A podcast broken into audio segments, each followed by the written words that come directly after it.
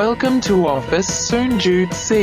สวัสดีครับ สวัสดีครับผมกลับมาพบกับรายการฟิสิงจุดสี่ฝันโคตรไกลไปยังไม่ถึงครับอยู่กับพี่หน้อมแทสบักหนอมครับ แล้วก็โอมพรหมสิริครับผมเอาเลยฮะ นี่คือ EP 5ของสีสัน Midlife Worker ใช่ใช่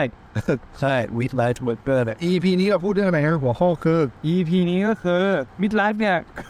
เป็นประโยคเลยนะเออ midlife เนี่ย เกิดขึ้นได้แม้คุณจะยังเรียนไม่จบ มิดไลฟ์เกิดขึ้นได้แม้จะเรียนไม่จบ จริงๆมิดไลฟ์มันไม่ได้มันไม่ได้เกิดใช้คำว่าอะไรนะมันอาจจะไม่ได้เกิดขึ้นกับช่วงเวลาช่วงอายุเท่านั้นถูกไหมครับอาจจะเกิดกับช่วง สถานกา การ ร ณ์ ใน ใน กา ชี ร วิต บางอย่างก็ได้ที่ที่เกิดขึ้น ซึ่งคนเรียนไม่จบมีปัญหาอะไรครับโอม สดๆร้อนๆเลยคือต้องบอกว่าคุณผู้ฟังบอกว่าวันนี้เรามานาสำหรันเสวนาผมชนอมเอาแจกลายเซ็นที่บูธดอทกับบูธ BTS ไอ้ย B2S ตาถูกถูก เอ่อ BTS นั่นมันมีเรียกดนตรี ใช่ใช่ใช่ หรือรถไฟฟ้าเออครับครับนั่นแหละแล้วก็ตอนอยู่บูธดอทแบบมีน้องคนหนึ่ง เดี๋ยวก็มาถาม เดินเข้ามาชวนถามชวนคุย ใช่ แล้วก็เราก็พบว่าเขากำลังสับสนอยู่ว่า เอ๊ะ จะทำยังไงกับชื่อต่อดีเออเพราะว่าต้องเล่าไปกล่าวว่าน้องคนนี้อายุประมาณยี่สิบสอง ใช่ค แล้ รับ วก็เรียนด้านวิศวะเคมี ใช่ใช่ใช่ แต่คนพบว่าตัวเอง ก็ไม่ได้ชอบ ไม่ได้ชอบแล้วก็ไม่ได้อยากไปทำงานด้านนั้น ใช่แล้ว เท่าไหร่นะก็เลยกลายเป็นแบบเหมือนแทบจะเปิดเซสชั่นแบบศึกษาชีวิต ใช่ ก็เลยรู้สึกว่าเอ้ยประเด็นนี้น่าสนใจก็เลยเอามาเล่าสู่กันฟัง ครับ ซึ่งอ่าเคสเมื่อกี้ที่ที่โอมพูดก็คือน้องเขามีความเครียดว่าแบบไม่รู้จะเลือกอะไรดีฮะ ครับ ให้ดีที่สุดซึ่งเราก็แนะนำกันไปแหละ แต่ว่า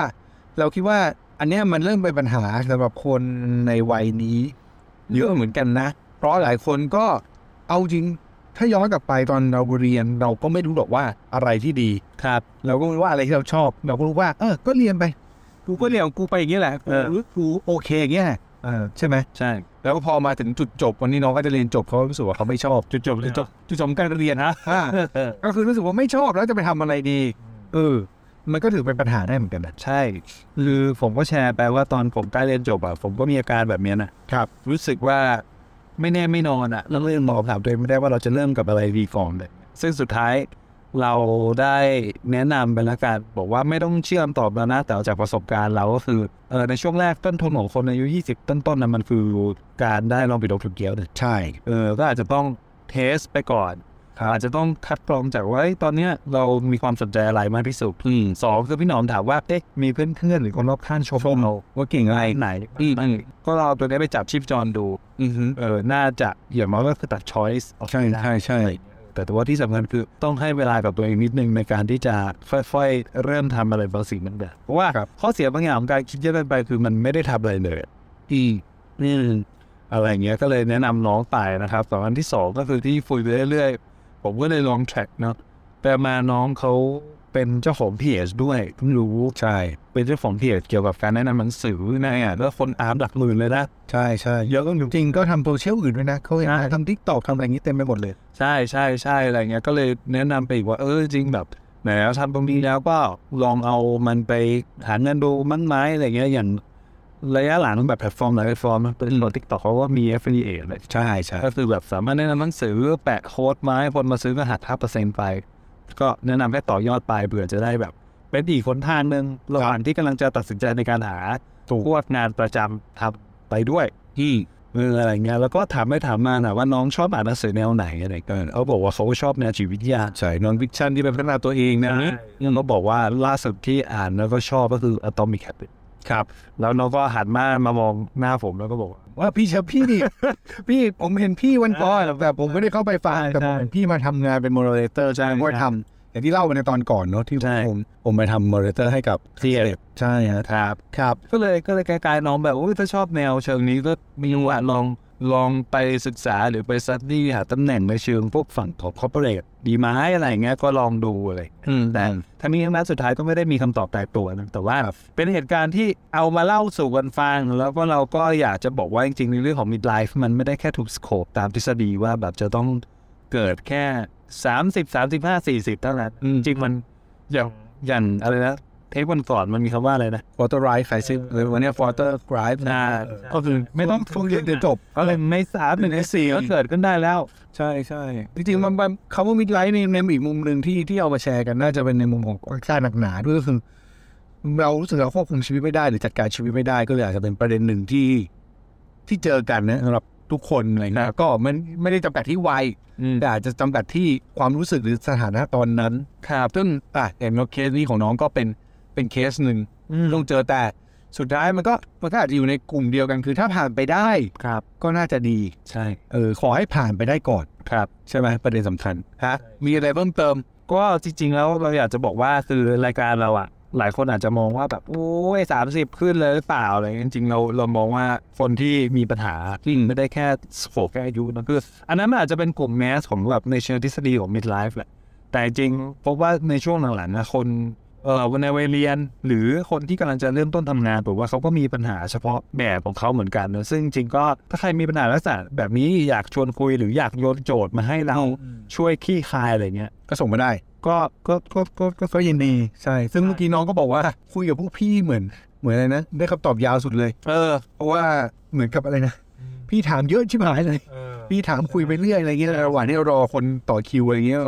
ก็มีคำถามนึงแล้วนั่งคุยกับน้องไปน้องก็อุตส่าห์รอจนเขาเรียกอะไรนะ คนอื่นมาเซ็นเสร็จแล้วก็เดินมาขอบคุณอีกที ก็เดี๋ยวพูดอีกทีเน เอ อะ อซึ่งน่ารักมาก ใช่ครับ ใช่ครับประมาณนั้นก็เขาเรียกว่าส่งกำลังใจให้ละกัน ๆใช่ก็อย่างที่บอกไปทั้งหมดคือปัญหาไม่ได้เกิดแค่อายุแหละ ครับ แต่ว่าความหนักหนาของปัญหาในแต่ละช่วงมันก็เทียบกันไม่ได้ เรียกผมไม่ได้ แล้วเราก็อาจจะไม่ควรบอกว่าสิ่งที่น้องเจอเป็นเรื่อง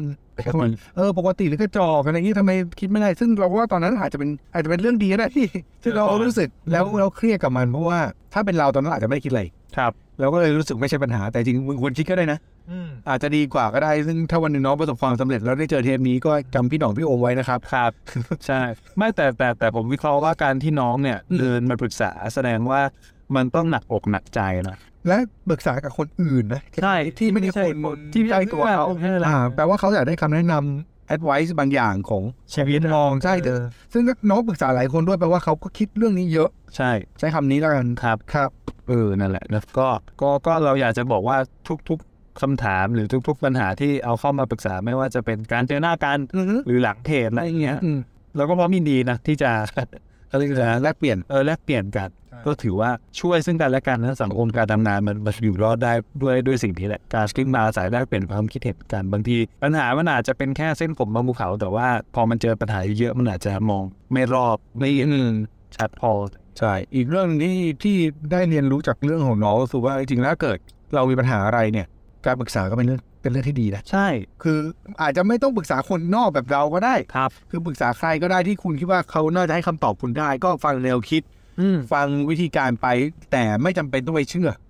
ถามหลายๆคนแล้วก็เอามาปรับใช้เป็นความ มา รู้ ประยุกต์ใช้เอามากัดกรอง อยากให้เป็นแบบนั้นน่าจะดีน่าจะดีกับเราที่สุด ใช่ นะครับ จริงๆอย่างน้อยการเข้ารับปรึกษาเนี่ยมันไม่ได้แค่คำตอบนะมันได้การระบายระหว่างทาง มันอาจจะเป็นการระบายก็ได้ โดยที่เราไม่รู้ตัว เออ ได้ปลดคลายได้บ้างไป บางทีมันเป็นการทบทวนความคิดตัวเอง ใช่ ใช่ไหมก็ ครับ ก็อาจจะเป็นเรื่องที่ดีเมื่อก่อนเราอาจจะมีความคิดว่าแบบเนี่ยต้องจัดการเองให้ได้สิอะไรเงี้ยโลกของการเป็นผู้ใหญ่ แต่จริงๆแล้ว การระบายการพูดคุยการแลกเปลี่ยนก็เป็นทางเลือกที่ดี อืม ถ้าสามารถทำได้แล้วก็เลือกคนที่ไว้ใจได้ อืม นะครับ ครับนะ ประมาณนี้ ก็ฝากไว้ด้วยวันนี้มาสั้นๆ ก็คือเป็นสิ่งที่เราได้นอกเหนือจากการมาเซ็นหนังสือ ใช่ ก็ไม่เซอร์ไพรส์เหมือนกันเพราะว่าปกติมาเซ็นหนังสือ คนจริงๆเออรอบนี้เออนอกเรื่องนิดหนึ่งคนคนที่มาให้เซ็นเป็นอายุน้อยนะ อายุน้อยเออใช่ คือแปลกหรือว่ามันเป็นเพราะสำนักพิมพ์ของดอทด้วยไม่รู้ที่เป็นแบบกลุ่มจับกลุ่มตลาดคนอายุน้อยไหม ก็อาจจะด้วย เออแต่รู้สึกได้เลยว่าอายุ อายุ เลสแบบไม่เกินยี่ห้า ของผมเนี่ยอายุน้อยไปเลยกับเกษียณแล้ว อ่าใช่ใช่ใช่ใช่ใช่ใช่มีคุณพี่คนหนึ่ง เออ น่ารักมาก ครับ เออก็จะเป็นอย่างนั้นไปเลยเนาะซึ่งเราไม่ค่อยเราไม่เคยเจอไม่ค่อยเจอคนวัยเออทำงานแบบกลางๆเหมือนเราอะไรเงี้ยซึ่งก็ไม่แปลกว่าทาร์เก็ตเราอาจจะเป็นหนังสือมันเป็นทาร์เก็ตคนเริ่มต้นก็ได้ ครับ ครับ ก็ฝากไว้แล้วกันนะฮะถ้ายังไงใครมีอะไรก็ติดต่อพวกเราได้นะครับมาทางโซเชียลเน็ตเวิร์กที่คุณใช้อยู่นะครับไม่ว่าจะเป็น Facebook หรือ Twitter นะครับออฟฟิศจุดสี่แล้วก็ติดตามฟังเราได้ทางพอดแคสต์ทุกแอปที่คุณใช้ฟังพอดแคสต์นะครับเสิร์ชว่าออฟฟิศจุดสี่ก็จะเจอพวกเราแน่นอนรวมถึง YouTube ด้วย ถูกต้อง อืม ครับ แล้วก็สุดท้ายแล้วฝากหนังสือด้วย ครับผม พี่หนอม ถ้ารู้ตั้งแต่ตอนนั้นวันนี้สบายไปแล้ว อ่าเนี่ยนะครับ